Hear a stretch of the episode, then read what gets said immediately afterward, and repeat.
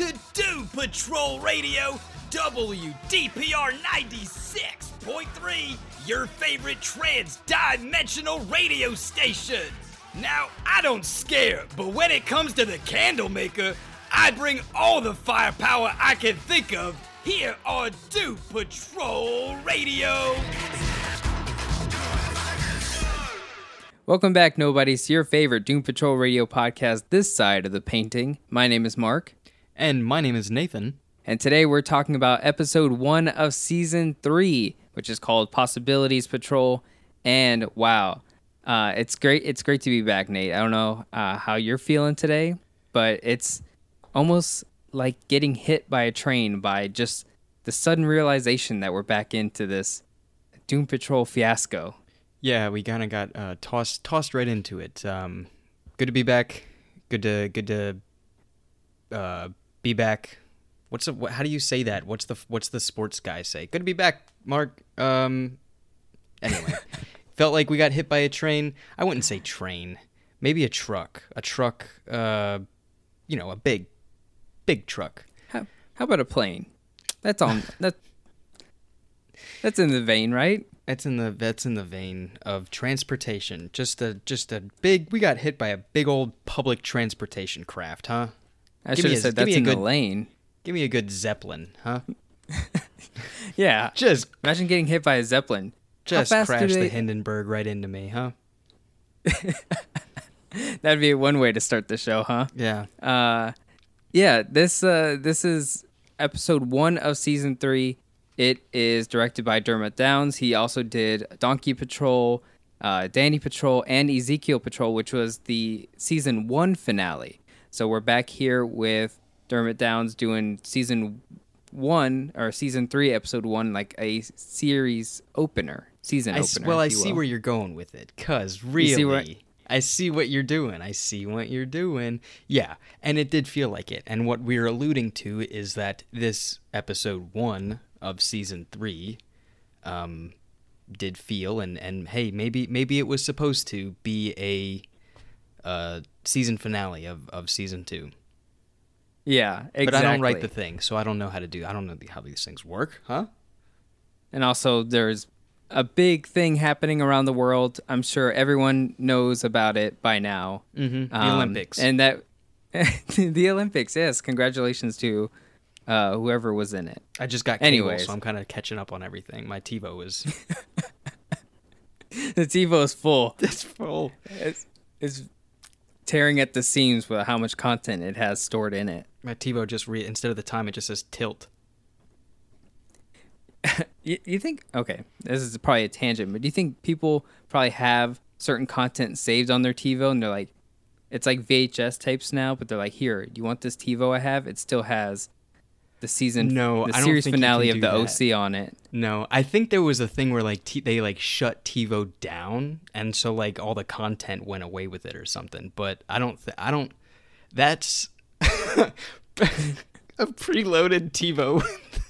Yeah, with a treasure trove of like old cable content. 2000s cable.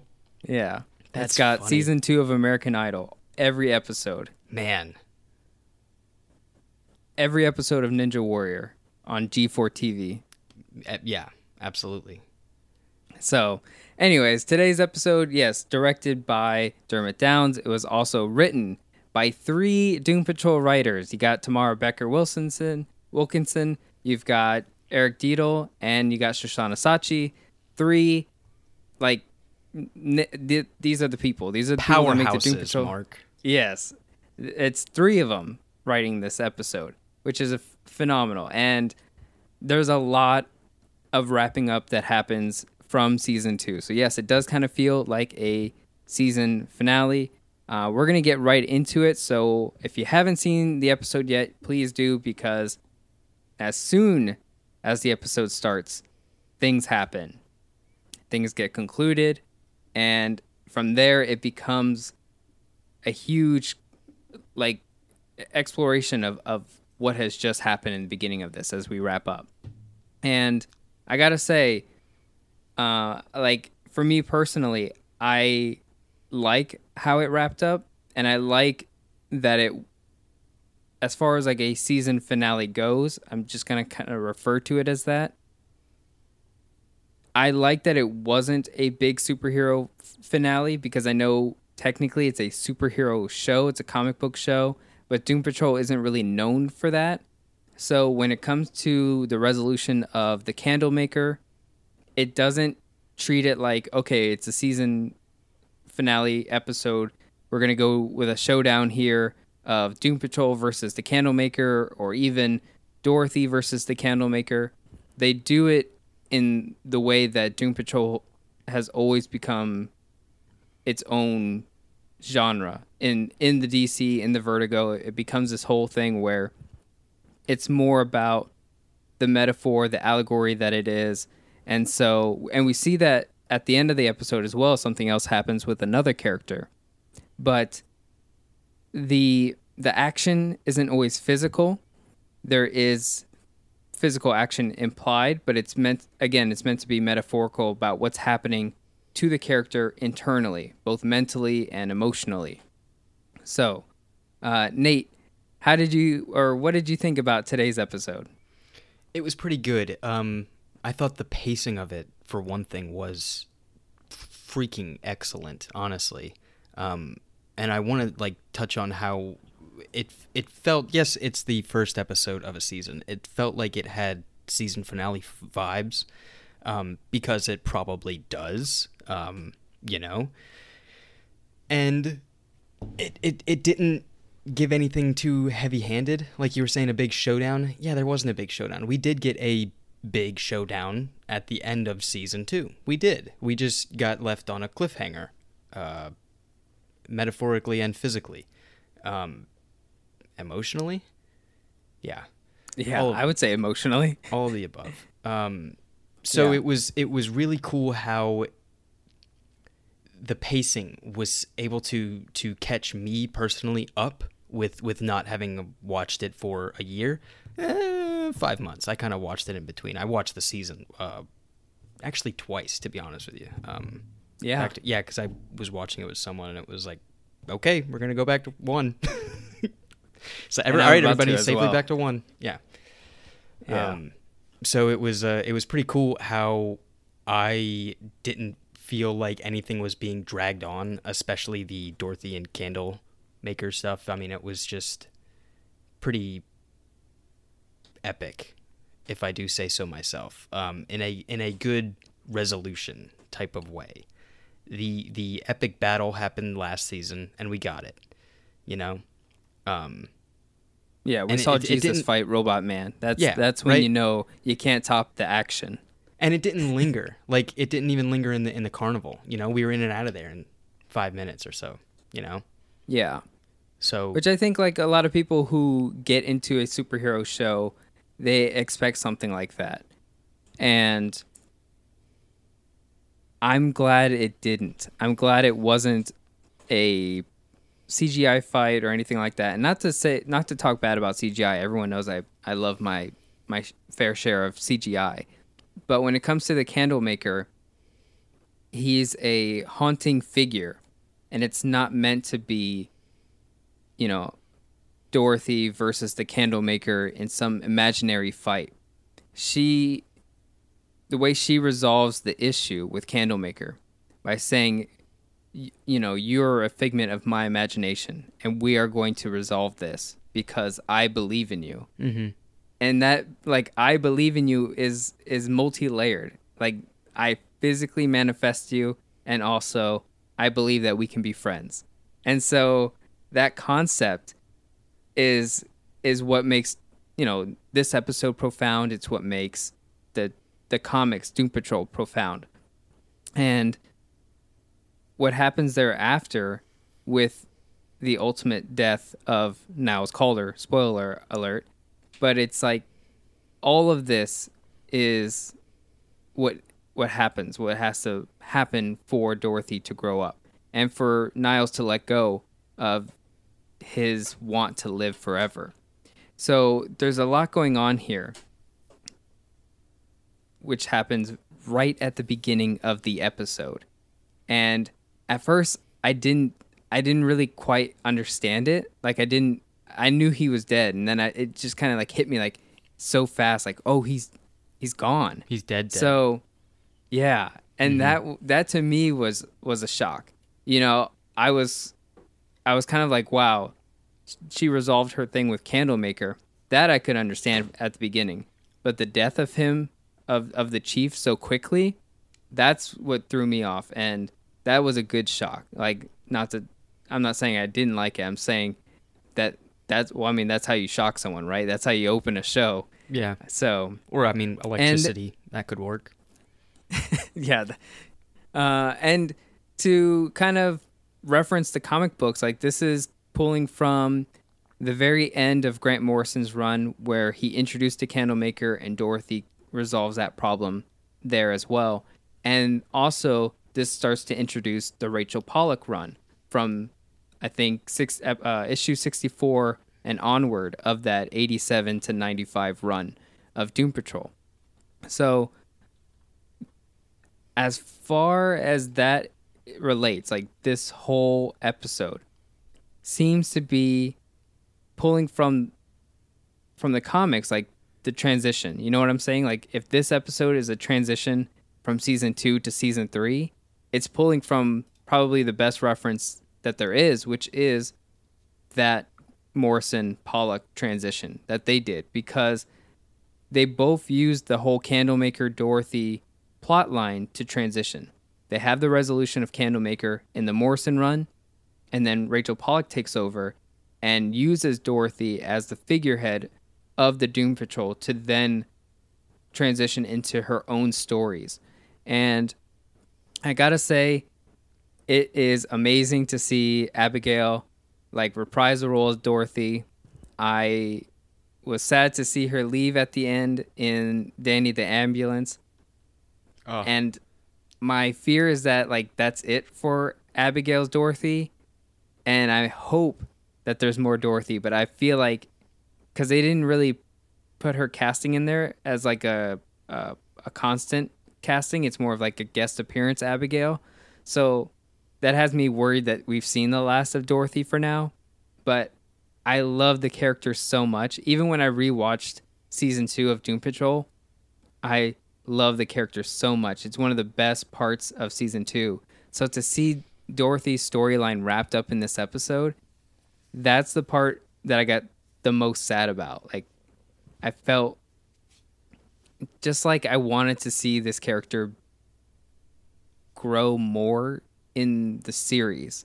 Like, I want Dorothy to grow up. I want Abigail to grow up on the show and like become, you know, more of Dorothy. Like, just grow up on as a character. It's just, it was bittersweet because we got to see Danny the Ambulance and she had her whole resolution with her father. But that was the part that got me the most choked up. What was one of your favorite parts of the show, Nate? One of my favorite parts of this show? Or this episode, specifically. One of my favorite parts of this episode, specifically, there was a lot, so let's go with just literal one of them. In the very beginning, when Rita and Larry were in the kitchen talking after the season 2 stuff, I guess, if you want to call it, and they were talking just about, you know, death and their place, and you know, now that they are free from Niles Caulder, they can do whatever or do the right thing for Dorothy and whatnot. And the two of them having the dialogue together is just like real individuals, two people that are like that care for each other and that live together and have lived together for 60 years or what have you.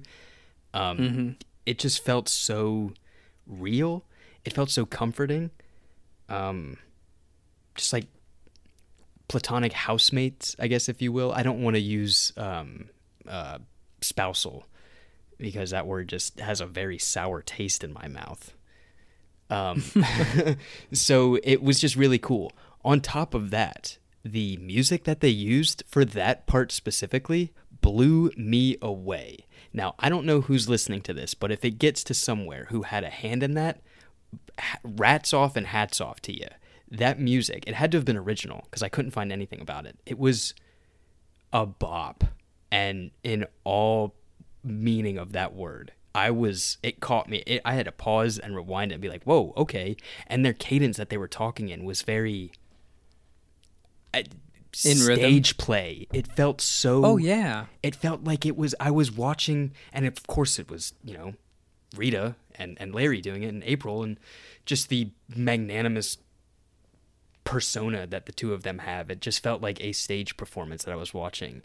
And as soon as Dorothy walks down the stairs, Larry's is has to divert the conversation because they were talking about rough stuff, and it's like, "Hi, Dorothy," and it was like, "Oh," it just felt like it was a home. It felt like it was a loving and caring home, sitcom-y almost, but like a very real touchstone issue. Yeah, see that scene right there is why I want to see these characters more often interacting with each other, and Larry and Rita is one of the best pairings. I know it's interesting to see some of the other pairings. Like last season, we saw a Larry and Crazy Jane pairing in a storyline. But the way Larry and Rita talk to each other, and there's so much of it in this season, and I think, or in this episode, and I think it kind of parallels what happened in the beginning of season 2 with Pain Patrol. And everything that has happened with Larry and Rita, I think it just kind of nicely ties a bow on their relationship and their friendship and everything that they've gone through together.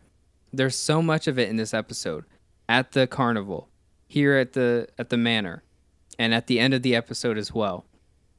Their relationship, everything that they got going on, it makes me so happy every time I see them, because they talk to each other like no one else does in this entire show. And when they talk to each other, like Matt Bomber and April Bowlby, they have this chemistry of their own characters, like their individual characters, and then it like melts together, the two of them. Man, it's so good. I tell you, I think because season 1... debuted in the spring, and season 2 was kind of released kind of like around June, so in the summer, and then now season 3 is debuting and we're in fall, and there's something about this fall release and it kind of getting into the Halloween season and everything. The whole classic monsters vibe is starting to show a little bit more in Doom Patrol for me. I know I've always kind of taken like, oh yeah, Negative Man looks like the Invisible Man and stuff like that, but now, or a mummy. I get Invisible Man because of the glasses and the bandages. That's why I'm saying that. Yeah, but I think someone would yell at you if you were like, if you didn't say mummy, that it looked like Karloff's the Mummy. No, I think Invisible Man is a much better reference. Absolutely, I'm right there with you. It's that whole classic monster science, Robot Man, Rita Farr is being like more of a blob than Elastigirl. Mm-hmm. Like, and then Negative Man, of course, they have those classic monster vibes, and there's something about seeing them again and seeing them now during this time that I kind of see that a little bit more. And now that the chief is gone, you kind of do see it as like these experiments walking around. And for the first time, I'm really like reveling in that aesthetic. So to see Rita and Larry interacting, I just kind of get the aesthetic a little bit more again. Like I'm feeling the vibe of the energy of the manor, especially in that scene. Just a quick tidbit. One of the things I found hilarious in this episode was that scene where he's making the sandwiches, and he's making a lot of sandwiches, and then it hit me when he packs the lunchbox, and I was like, oh, all those sandwiches were for Rita. She goes to the Cloverton play, and then I was like, oh yeah, she eats a lot. I forgot. That's funny. That's pretty good. Yeah. But seeing Dorothy run down the stairs, it was like, that's what I want to see. I want to see more of that. Different characters coming in and out. Like, they all live together. They all got problems. Cordial relationship, like, yeah. I want to see a Therapy Patrol 2 episode where we just do more of that. So, but yeah, what's going on with Rita is interesting. So basically how this whole episode plays out is once Niles Caulder has, been put on ice, literally. Put on peas. Come on. Don't put on airs, okay? We're on peas here. Yeah. Oh, it was so cute the way Dorothy was like, "I'm sorry, I used all the peas," and like it's such genuine. I love it. I can't get enough of how adorable this whole cast of characters is, and the episode is all these characters reacting about the death of Caulder and how it affects them personally. Rita's, in my opinion, is the most interesting because we knew that she had the longest relationship with Niles Caulder, like being in that manner. But why did he leave her a note about the upcoming dangers? And why did he say, "I trust you the most"? That's the part that's got me thinking the most. Does it? So what did you get out of it? Oh, I think I kind of feel like I kind of understand, especially what. So like you got to think about it. Niles Caulder knows everything. He's like a weird contingency plan Batman, but like Dr. Frankenstein Batman, where he's just like... Exactly. Where he's like, "No, you're right. Oh, yeah, I know what the next step is. I'm going to do whatever because no consequences." And Batman's like, "Oh, well, there's probably going to be consequences. I guess I'll deal with them later." But Niles is just like, "Uh-uh. No such thing, dude. Just go. Hit it." Anyway, so he's always got a reason. He's got a reason for something. There's a reason why he chose Rita to do that. Not because... I think the obvious one would be, I guess she's been in the house the longest. They've been together the longest, clearly. But no. So the secrets and all of that nonsense was in relation from what I gathered from what happens at the end of the episode, the character that appears at the end of the episode. That particular character has a lot of similarities to Rita Farr. A lot of similarities to Rita Farr. So much so where it could be like arch nemesis, alter ego type deal. Or even like why do you think Niles kept Rita around? Why does he keep all of them around? Because he's trying to prolong his life or whatever and whatnot. It wouldn't be too crazy to think that he already tried to do what he's doing with Rita like once before, to someone that like it occurred like naturally to or whatnot, and was like, "Okay, well, let me try to induce that and like see if I can play around with that." Bingo bango, that's who gets appeared at the end of the episode. Beating around the bush, I'm just gonna drop it. Madame Rouge shows up. Yes, at the end of the episode. Yeah, Madame Rouge played by Michelle Gomez. Let's do it. Thank you. Perfect. So Madame Rouge does have a very deep past rooted in the Niles Caulder mess. Love affair, if you will, if that's like what we're kind of basing it off of from what my knowledge is. And I also know Madame Rouge to be a actress, like vaudevillian type as well. So it's like, oh, okay. There's your actress right there. Madame Rouge has like the split personality, the good and the evil. And I think most of the time it's fair to say the evil one is more prominent because they're an evil character. It's a villain. Yeah. Like, okay, so if Niles is trying to find the good side in Rita or try to bring out the heroicness of what Rita is and her power of this transformative body, wouldn't you need to see the bad side and be like, "Hey, that's like the end of the spectrum. You don't want to be that. You got to be the good side. Like, learn from this person. That's your arch nemesis right there." Yeah. So I think that's similar to like what I was trying to think of, because I was really trying to think like, what is it that he wants? Because I know in the episode she says like, "What am I supposed to do? Continue his legacy?" And I was trying to think, like, what was the legacy? I mean, he was trying to live long.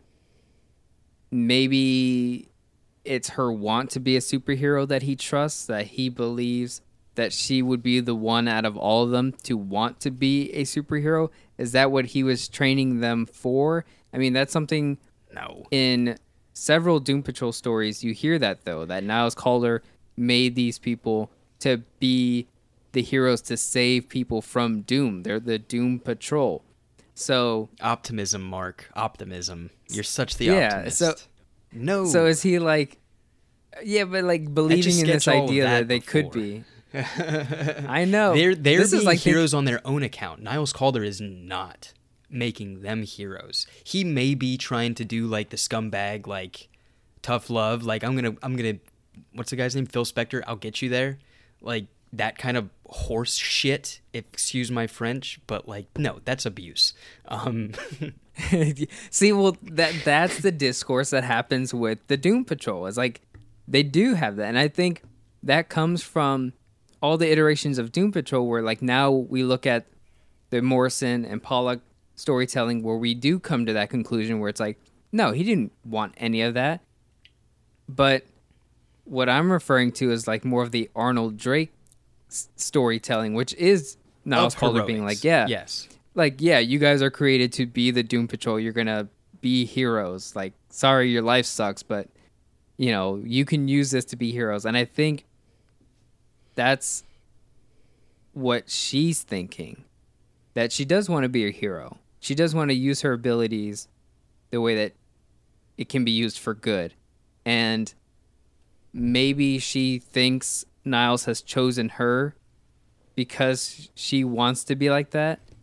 So, like, she's in the Arnold Drake mindset, and then you've got Cliff Steele. Sure, why not? It's like, Cliff Steele's in the Morrison camp where he was like, nah, you fucked me. You fucked all of us up. Like, yeah. I don't care. And that's to kick it over to him, that's the other side, the side that I think us as fans who do think of Niles as a not very good person, we obviously lean on Cliff Steele to be our, no, fuck you, this all was awful, this should have never happened. He's the realest of the reals, Mark. What am I supposed to do? Mourn for you? Get the fuck out of here. You ruined my life. It's so true. It's so true. It's comical. Like, it's... I can't even, like... It only makes me, like, justifying it in my head where it's like, well, at least he, like, brought them together. They wouldn't have the friendship. That's me trying to be a good person to someone who is not a good person. And that's, like, the terrible cycle, you know? But, hey, that's the true test of Cliff Steele. Looked into camera. Glasses tip. It's a true test of Steele, whatever. Is to just, like, what kind of person do you want to be, you know? You the classic superhero shtick. You decide the type of person that you want to be. And, when you give that decision to the Doom Patrol, it's pretty dang cool. Because normally, the Doom Patrol doesn't have that decision, or two, they, you know, were never asked. You know, they obviously their powers or curses were, you know, thrusted onto them by no fault of their own. But they were never given, like, what we like to refer to as a choice, you know? And these choices that these heroes have are the really driving force of a solid narrative, and something that, like, keeps you interested, you know? So it's really cool to see, like, a version of Doom Patrol where we get them having to make the choices on their own. And hell, now that Niles is out of the picture, I think maybe the choices of their own will be more, you know, there'll be more of them. We'll get to see some heroics, I guess, is what I'm alluding to, because I think that's always what we want to see. You know, at the end of the day, it is a superhero movie. There's going to be the optimism, I guess, but I think it's really cool that the upward climb. Yeah, it's always the upward climb, but it's really cool to figure it out on your own as a fan and you know, see if it's relatable.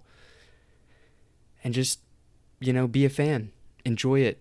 This season is going to be, oh God, it's going to be awesome. It's going to be so cool. I think it's going to be...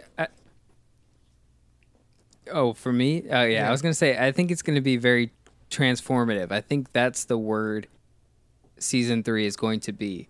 And I know in the inside look that happens at the end of the episode, I remember Matt Bomber saying that the Doom Patrol at the end of this episode in season 2, they've acknowledged what's wrong with them personally. Like in season 1, everyone is crawling out of the wreckage, if you will. Season 2 is all about acknowledging it, right? Like what has been done to you and what is the problem at its core, at the root. Now with season 3, of course, we're going to have the one-off moments in each episode. We're going to see a lot of familiar faces from the comic books, but the overall story from season 3, I think, is going to be the next step from acknowledging what your problem is, like real therapy. So, oh, God, Jesus Christ, we're going to be doing therapy with each other on these episodes. I'm in it. Oh, you and I? Strap me in it. Yeah, why not? We do it every day, don't we? There's no strapping. We don't strap people to chairs in therapy. We ended that practice a long time ago. Oh, it's very inhumane. Snap. Then I need to like call my local news or something because my doctor's office is a whack show. So, the rest of what happens with Cliff Steele, let's wrap up his story as well. And you know, you're right about Cliff Steele being told by Niles Caulder, like, yes, I was a terrible person, but so what? You've been dealt a terrible hand. What will you do with it? And what Cliff Steele does in this entire episode is he does finally have a resolution with Clara, his daughter. And now at the end of the episode, he's become a grandfather.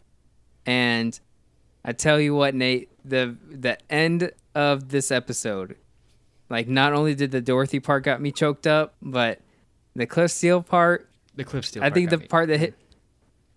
I know the line that hit us the hardest, if I can speak for you safely, is the part where she asked him if he can feel the grandchild, and he said he couldn't, but he can remember. And boy, oh boy, did that get me. That hit me right in the feels there. That really hit me from the Grant Morrison, issue, was it 19 was the first one? Man. Like, and like the panel flash in your head of just like the smacking the head against the wall, and it's just like, man, that's tough. Yeah. That's really tough. And yeah, even it got me.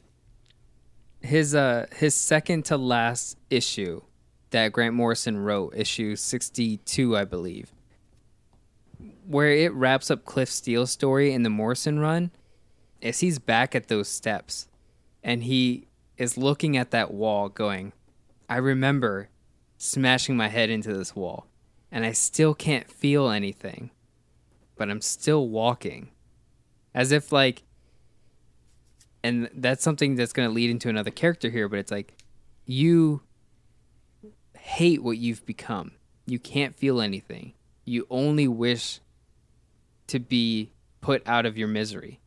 And yet you're still walking today. You're still trying to find some happiness. And to see that here at the end of the episode where he's holding this grandchild and his broken hand is still fidgeting, but somehow it's comforting to the child.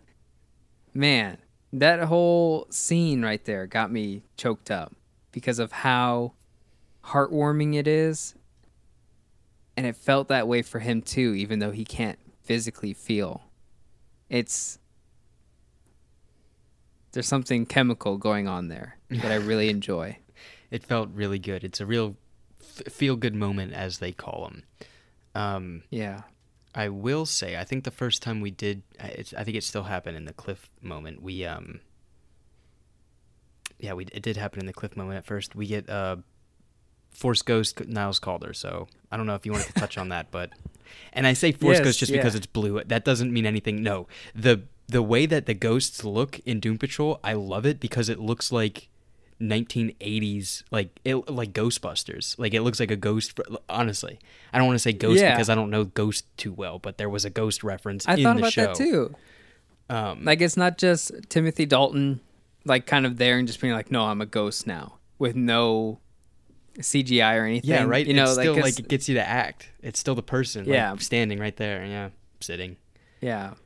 Modern ghost stories do that, where the people are there. They just don't make them look like ghosts. They're just in the scene.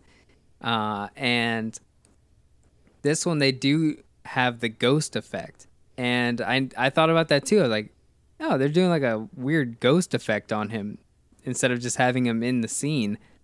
And it's, at first I thought the ghost was somehow imprinted on Cliff Steele's brain, which would have sucked for him. But then to know that his body is not at rest, so that's why he's still around, is an interesting concept, especially now with the end of the episode kind of teasing something that also happens in the first part of the Rachel Pollack run. I will say, I'm very curious, but I'm also really ready to see the Niles Caulder head on some ice drinking a milkshake. I'm ready to see it. It was pretty good. That made you think, didn't it? When you saw it, you were like, all right, there's no other reason why you're not going to do it. I mean, just give it to us, you know? Yeah, like that's, and it's not something I expected. That's fan service, baby. That's fan service. That's served up perfect. Yeah, that is the fan service. That to me was like, I wasn't expecting it, but man, I've been asking for it. And I think you and I, Nate, I think we're gonna get a lot of fan service this season. I think so too. And you know what? I'm so GD happy about this season. It's gonna be so much fun. We're ready for it. Yeah, it's gonna be so much fun. And doesn't it feel like it's more deserved now? Because like the writers, they really took their time with season one. In season two, we were starting to get like those kind of fan service moments, but in a way where they could use it to continue the story that they were telling. And one of the big ones was Pain Patrol, where we saw Jack the Ripper, the butterfly collector. And a lot of people were like, oh, that was such a cool character. Why was it only in one episode? Well, why was he only in one issue of Doom Patrol to begin with? And it's because these people have done a better job adapting stuff from the comic books, where they do take an interesting character and actually connect it to the whole story that is this show. So now that they've done all that, now we get to season three, and now they're starting to bring in the Brotherhood of Evil and the Sisterhood of Dada. Like, there's so much that's like being prepared in this season that it feels like, okay, season three, now we can start having fun with the universe. And that's what I'm ready to see. So let me see that Niles Caulder head. Let me see that Niles Caulder head. Yeah, anyway. So the next character, let's talk about Negative Man here. Let's talk about old Larry Trainor. This one is going to kind of kick it back to Space Patrol, where they kind of talked about how he should resolve his issue with the spirit, with the negative spirit. So, what did you think about Larry Trainor's arc in this episode? Excellent. Larry Trainor is one of my favorite characters in this show, and I'm so excited to see more Negative Man. I'm so excited to see cosmic Negative Man, space stuff Negative Man. That's going to be great. It's going to be really great. There's not really much like big, I get big. There's not really that much big other than, you know, flying. That really kind of happens. It's pretty much just the coming to the conclusion of be more open-minded, especially with this spirit. Listen to this spirit. Valentina Vostok obviously gave you some good notes, so you might as well try it out. What do you got left to lose? It feels whenever characters have like goodbyes, and I kind of know that it's like, well, you're not really going anywhere. It's like, I'm still going to follow you along. It kind of falls flat for me personally in just a storytelling bit. But just because the goodbye is just like, okay, that was sweet. It's not a real goodbye where you know that they're going to be back in the next episode or something like that. Yeah. And it's I don't want to say anything, you know, it's not distasteful and negative. Yeah. I don't want to say anything negative, but it's not something, it's not like the Cliff Steele and Dorothy stuff where you actually feel like there's something they get choked up about. Whereas Negative Man leaving, yes, Rita Farr is going to get choked up because that relationship is what chokes you up, but not him actually leaving. So the way that I think about it is I'm trying to think, yeah, he's going to be back, but what's going to happen as far as character progression? Like, we know he's acknowledging that he needs to figure things out with the spirit. So he goes off to try and figure it out. And at the end of the episode, he seems blissful up there.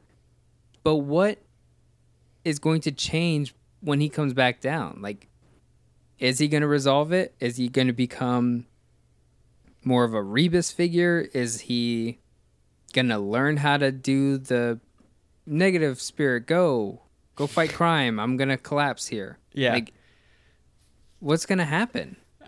It's hey, you know what, Mark? It's all up in the air, huh? George Clooney. No, I'm very excited to see.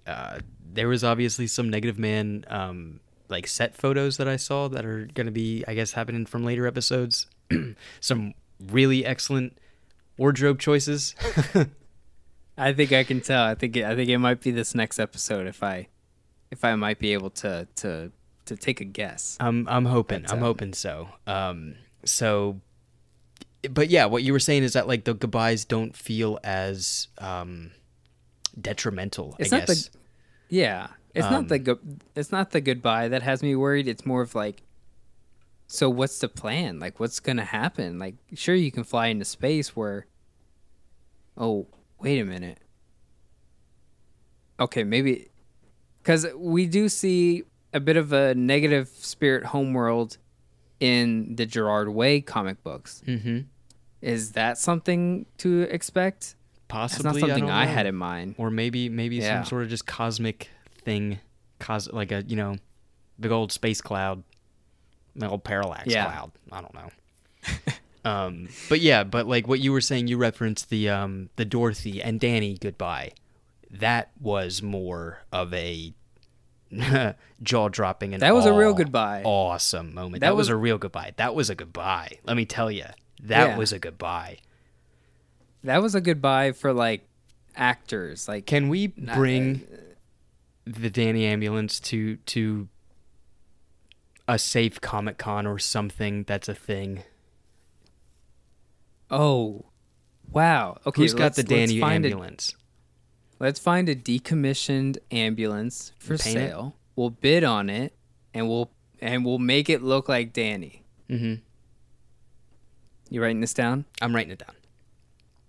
HBO, send us the money. We'll do it. We got it. Don't worry, we got you. We'll do promotion. I don't want to say free promotion because you got to pay. We got to get the ambulance. HBO, come on.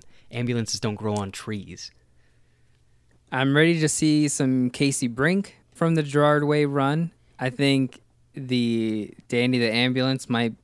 I don't know. That kind of spurs it in me where I'm like, I'm ready to see some of the Gerard Way stuff involved. And one of the other things I noticed was the chair that Dorothy is sitting on. There's like this kind of stuffed animal thing that it looks like she's sitting on, and it reminded me of the stuffed animal from Gerard Way's Doom Patrol, which I think it was called like Fug or something. Yeah, something like that. Am I allowed to say that on air? Do we got to edit that out? Is that why he wrote it? Yeah, so it looked like a reference to Fug. And it was nice to see Danny right there at the end. I hope it's not the last time we see Danny. At least in season 3, I'm sure Danny will be back. Probably in a different form. Danny World or Danny the Planet, whatever whatever's in store next for us. Dannyland, hopefully. But yeah, I'm excited to see more of that. But yeah, just the way that scene ended, it just felt like that's an actual goodbye. That's a goodbye for Abigail. That might be a goodbye for Timothy Dalton, because Willoughby Kipling cut off the head of Niles Caulder doesn't mean that Timothy Dalton has to return. They could do prosthetics, CGI, they can do whatever. Hell, the head might not even do anything in the season, but he's got the head now. The guy made a whole Robot Man. Do it again. Yes, and if there's anything about adaptations, there is another brain robot somewhere in the Doom Patrol universe that might exist, so you never know. There could be multiple. We were just talking about multiple. Metal Men are still probably a possibility. Metal Men, yeah. You know, instead of Will Magnus cutting off the head of Niles Caulder, well, he did that to save him. Niles Caulder technically ripped off his own head in the comic books. But Will Magnus put him on ice. And now you got Willoughby Kipling doing it on purpose. Mm-hmm. So what's going on here? You know, so yeah, a lot of Metal Men, a lot of robot bodies. We still haven't seen Robot Man 2.0, but we might see it in this season. Who knows? I'm hoping. I'm hoping it's like done in the way that you want it to be done. That would be, or in the way that we know it to be done. That would be cool. Silas Stone is still romantic. A character in here. Yeah, Silas Stone is still in this. Give him a second shot. That was another thing that happened in today's episode. Let's talk quickly about that because, like we said, this episode felt like a wrap-up of like an actual season finale of season 2. And we conclude the story of Karen Obalon's Ronnie Evers, and which is, in the comic books, it's Cyborg's best friend, Ron Evers, and he's a different version of Cyborg as well. And so Ronnie Evers in the show was a love interest, and they wrap it up by her being apprehended. And it seems short-lived, but I'm curious to think that she's going to come back bigger and badder maybe later in the season, hopefully. Hopefully it doesn't take too long to see her return. But I have a feeling that the way it wrapped up in this season, or in this season opener, is going to aggravate her a little bit more. So I feel like the way it ended, how quick and kind of like very quick and compact, I feel like is going to aggravate her on an emotional level because it wasn't drawn out. So, and we also got to see the Quorum facility where she's from, which was a cool reference to her character. Kind of forgot what was going on there for a moment there until I actually saw that it was Ronnie in the elevator. Yeah. Yeah, and it's quick. And here's the other thing. Cyborg, who talks to his father, Silas, he was made by Silas to be Cyborg. It's not the Parademon version of Cyborg. It's not the Mother Box version of Cyborg. We're going back to 1980s Cyborg. Where Silas made Cyborg as a superhero, whether Robot he boy. Wanted it or not. Robot exactly. Boy. Astro Boy kind of thing. Mm-hmm. And just because he was built that way doesn't mean he wants to be necessarily, but he was also raised by Silas to apply for the Justice League and all that. Like, he wants to be a superhero because that's what his dad wanted, and that's why he has those things put on him. Mm-hmm. Ronnie didn't exactly want to be, but she is that way. So what's interesting as we move on with his story is thinking like, okay, so you were made to be this way. What happens if you choose not to? What happens if she chooses to not either? What happens to the people who wanted that to happen? And you have to think of Silas Stone, you have to think of Star Labs, you have to think of Quorum. Those people who are footing the bill for your technology, what happens when they decide what should happen with your body that they think belongs to them? And I think that's why it cuts so quickly with Ronnie Evers, where they're just like, hey, I'm turning you in. You're getting apprehended. You're done. You and I are now considered superhero and supervillain now. Now you get Quorum and Star Labs in the mix, and they go, this is what we want, or this is not what we want. And I think that's the part that I'm excited to see. For our final character spotlight, let's talk about Crazy Jane, because I think what happens with Kay Challis in this episode is massive. I didn't know what was going to happen. I had several questions the whole time. I couldn't understand what was happening until the episode kept going on and on and on. And then I was starting to piece together, like, what is it that this not Miranda character representing? And it's some metaphor of mental illness. Am I correct? How did you respond to what was going on with her? Yeah, I wonder if it was maybe like a Munchausen's by proxy type of syndrome, where it's like you're trying to keep all the other personalities down and, you know, coddling, whatever, like, oh, you're sick, let me take care of you. That kind of Cape Fear bullcrap. Mm-hmm. Cape Fear? No, what's the other one? Misery. That's maybe, maybe there's other, you know, things that I don't even know what they would be related to, because I'm not a doctor, you know. But this figure from the outside, I got real heavy Jane vibes from the beginning of Gerard Way's run, when they do that whole resolution of what happened at the previous end of Doom Patrol, the gene bomb and stuff, where it's like, hey, we kind of never finished that. Let's do the cult thing. So I kind of like got that vibe from it. But speaking from the underground, I'm not entirely sure. Whatever controlling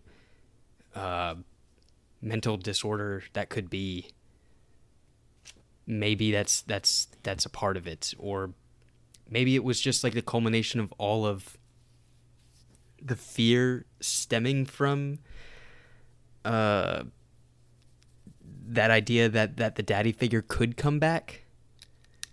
It's like, because the well exists. Like, why would the well exist if that's like a portal? Shouldn't it's like, okay, like you did, you close the well up. It's like, close the door. Yeah. You know, it's your imagination type thing, like what Dorothy was saying, much like that. Obviously, Jane doesn't have that type of, or the personalities are their own, you know, personality. So it's not like a controlling factor, but it's more so of a, acknowledging the fear, yes, accepting it, exactly, giving it its own. I like how you're terminal. I like how you're thinking about it more and more, because like the seeing you think about it is exactly what I was doing, where I was like, it's a representation of her fear or her trauma, and it's getting worse, mm-hmm. and it's getting powerful. And you're not in control, so you're just spiraling and spiraling and spiraling, and you are in a literal or a figurative underground, so you're just, yeah, okay. And you're, like, shutting down more and more, mm-hmm. to the point where, like, that's why Crazy Jane was still, like, in a coma or incapacitated, because of so much weight is upon her that she's just shut down. And this fear or this trauma or this mental illness, whatever, however you want to identify it, that's why it says, I'm not Kay Challis's father. I'm not another personality. I am the thing that is making her sick. And that's the root. Like, that's the root of her problems. That's what exists within her that spurs these multiple personalities. And of course it lives within her. Of course it is a living thing that will continue to live.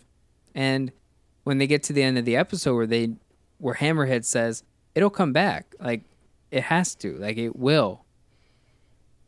that's the mental illness, and the way that the episode tries to end, where it tries to end with suicide, that's the reality, where it becomes so powerful, so strong, that the character Kay Challis is motivated to ending herself. That's the strength of the illness. And I don't know how they want to call the character. I don't know what they want it to be referred as. But I liked that as a metaphor, especially for Doom Patrol, which is something that we always talk about, these stories being comic books that help with mental illness. All these characters, every single member of Doom Patrol. That's what makes it so great. And Crazy Jane has the closest, you know, her fear almost realized or resolved in such a horrific way. That's the power of these superhero stories, especially Doom Patrol, being able to put this in that kind of allegory. That was the powerful moment for me as far as the characters and what they were going through.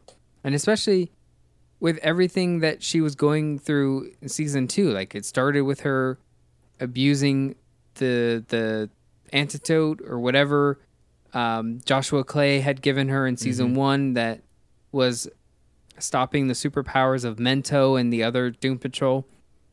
And then season 2, she's abusing it. And so they have this whole battle of the primaries.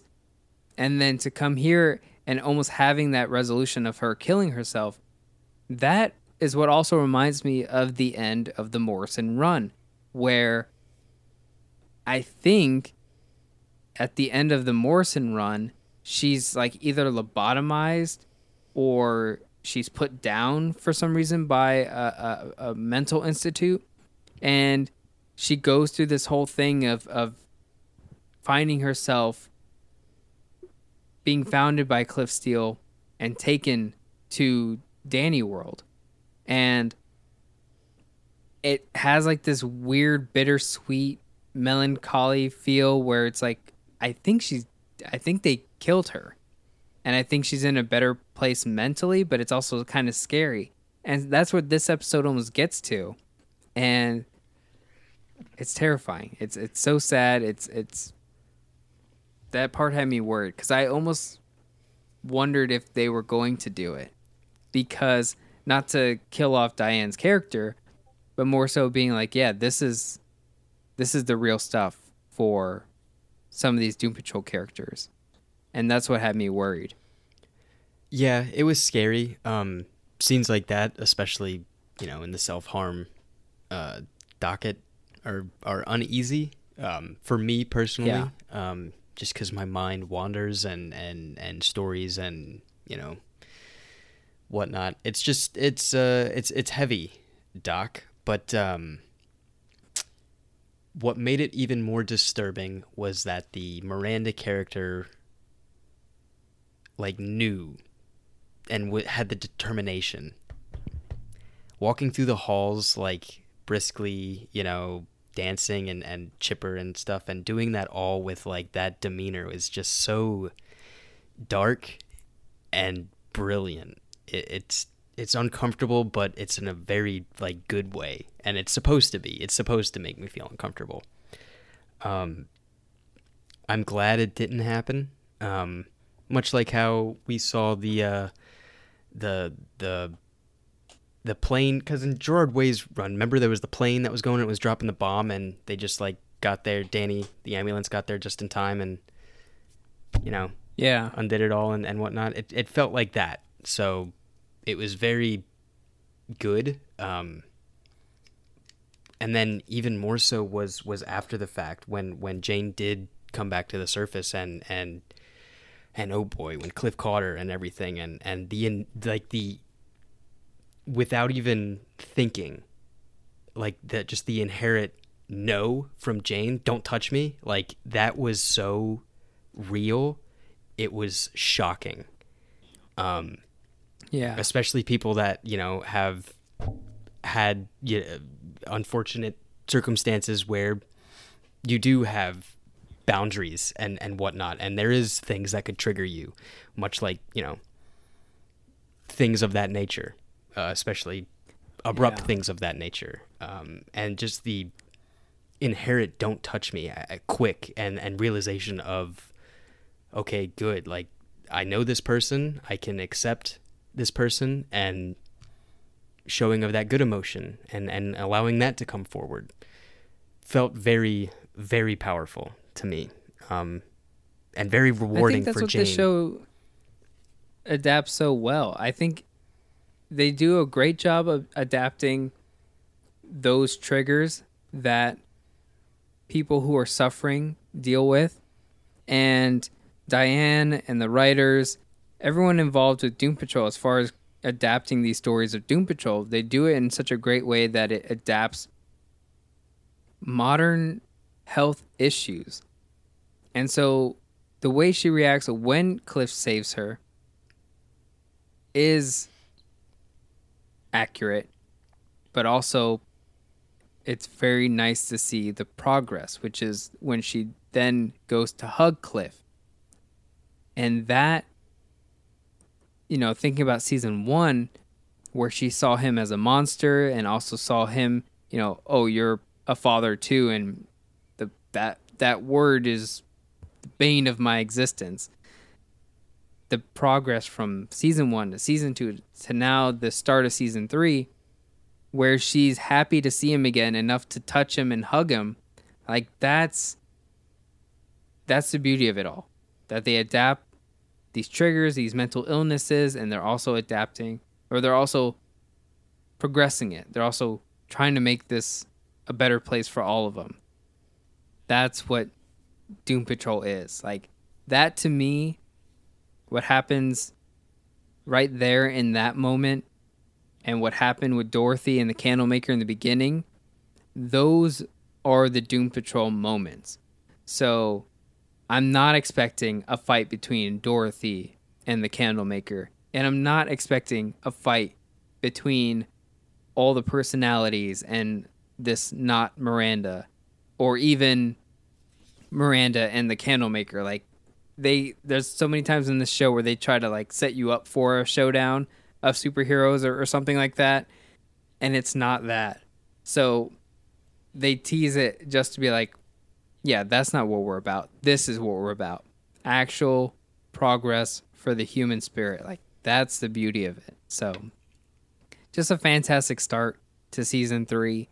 I wonder what it would have been like if it was the end of season two. It would have felt like a nice step, and then they kind of tease Madame Rouge at the very end and setting up who knows what's going to happen. So, but that's all I have for this one, Nate. So I think we're going to have to get ready to sit down and talk about episode 2, which 2 and 3 are also here. We have to watch those. We got to talk about them. They gave us 3 episodes again. I don't know what it is about this release format. Why? I don't know why shows do this now. It's just, but it's give you enough content to, I guess, hold you over. I don't know. I wonder if it's like the comic book issues where they have, like, you know how Crawling from the Wreckage was a 4-part issue, so there's like, here's 4 issues. I wonder if maybe episode 2 and 3 are also interlocking with what's going on here, and maybe it sets up the rest of the season, almost like a trilogy. It's all serial, I guess, serialized. Yeah, exactly. So I'm very curious to see what happens in, I almost said tomorrow's episode, but it's here now. So in episode 2 and episode 3. So let's go ahead and wrap it up. If you guys enjoyed everything you heard, you can find us on all social media at Radio Doom Patrol. And I guess we can probably promote a Patreon for Dueling Genre, since we're now part of the network. So if you guys enjoyed everything else, please check out all the other great, amazing content that Dueling Genre has to offer, which there's so much of it, I can't even list all of them. If I could highlight one of them, it would be Geek by Night, which is a superhero audio drama written by Scott Corelli and Nick Jimenez, which is fantastic. I can't recommend it enough. So if you guys are into superheroes, which are normal people, in my opinion, plagued by superheroes that have been thrown upon them. Definitely check out Geek by Night, and we'll catch you guys later. DJ, please take it away.